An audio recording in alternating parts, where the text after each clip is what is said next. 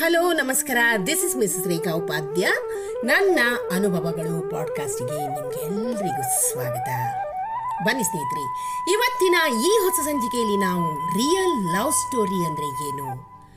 ನಿಜವಾದ ಪ್ರೀತಿ ಅನ್ನೋದು ಹೇಗೆ ಗೊತ್ತಾಗುತ್ತೆ ಸ್ನೇಹಿತರೆ?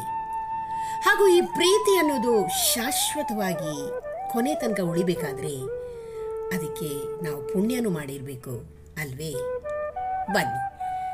ಇವಾಗ ನಾವು ಈ ಸಂಚಿಕೆ ಮೂಲಕ ಒಂದು ಚಿಕ್ಕದಾದ ಹಾಗೂ ಉತ್ತಮವಾದ ನೀತಿ ಕಥೆಯನ್ನ ಕೇಳಿ ಆನಂದಿಸೋಣ. ಆ ಹುಡುಗ ಮಧ್ಯಮ ವರ್ಗದ ಕುಟುಂಬದಲ್ಲಿ ಜನಿಸಿದವನು.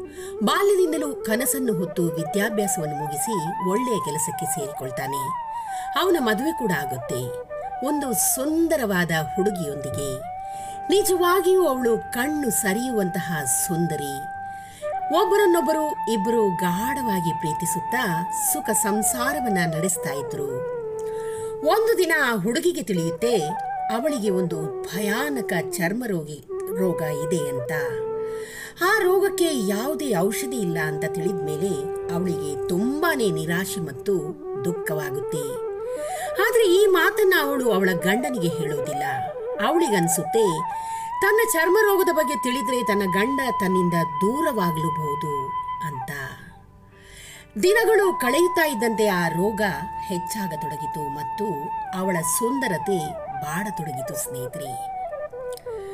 ಒಮ್ಮೆ ಅವಳ ಗಂಡನಿಗೆ ಯಾವುದೋ ಕೆಲಸದ ಮೇಲೆ ದೂರದ ಪಟ್ಟಣಕ್ಕೆ ಹೋಗಬೇಕಾಗಿತ್ತು.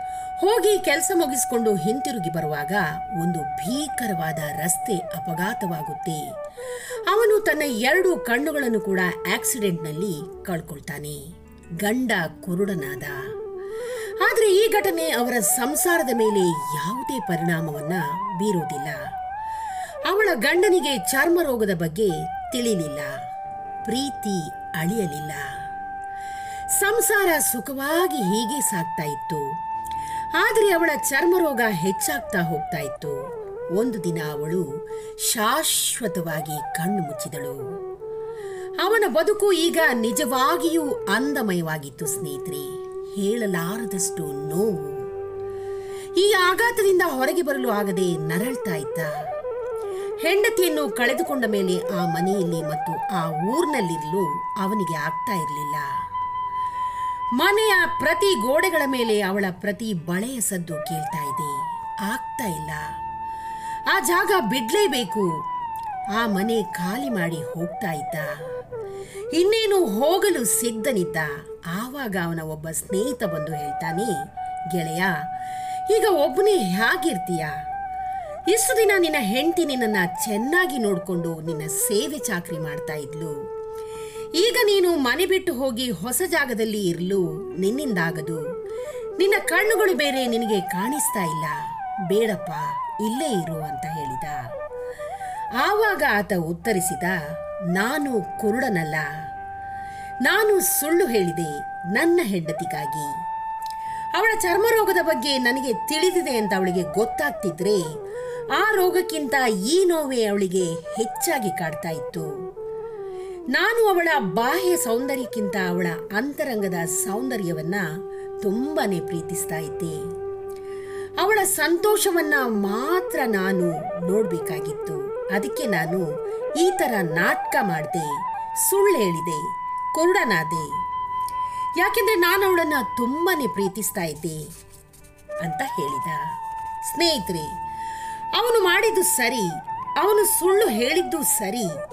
ಯಾಕೆಂದ್ರೆ ನಾವು ಯಾರನ್ನಾದರೂ ತುಂಬಾನೇ ಪ್ರೀತಿಸ್ತಾ ಇದ್ರೆ ಅವರನ್ನ ಸಂತೋಷ ಪಡಿಸ್ಲಿಕ್ಕೋಸ್ಕರ ಯಾವ ಹಂತಕ್ಕಾದರೂ ಬೇಕಾದರೂ ನಾವು ತಲುಪ್ಬೋದು.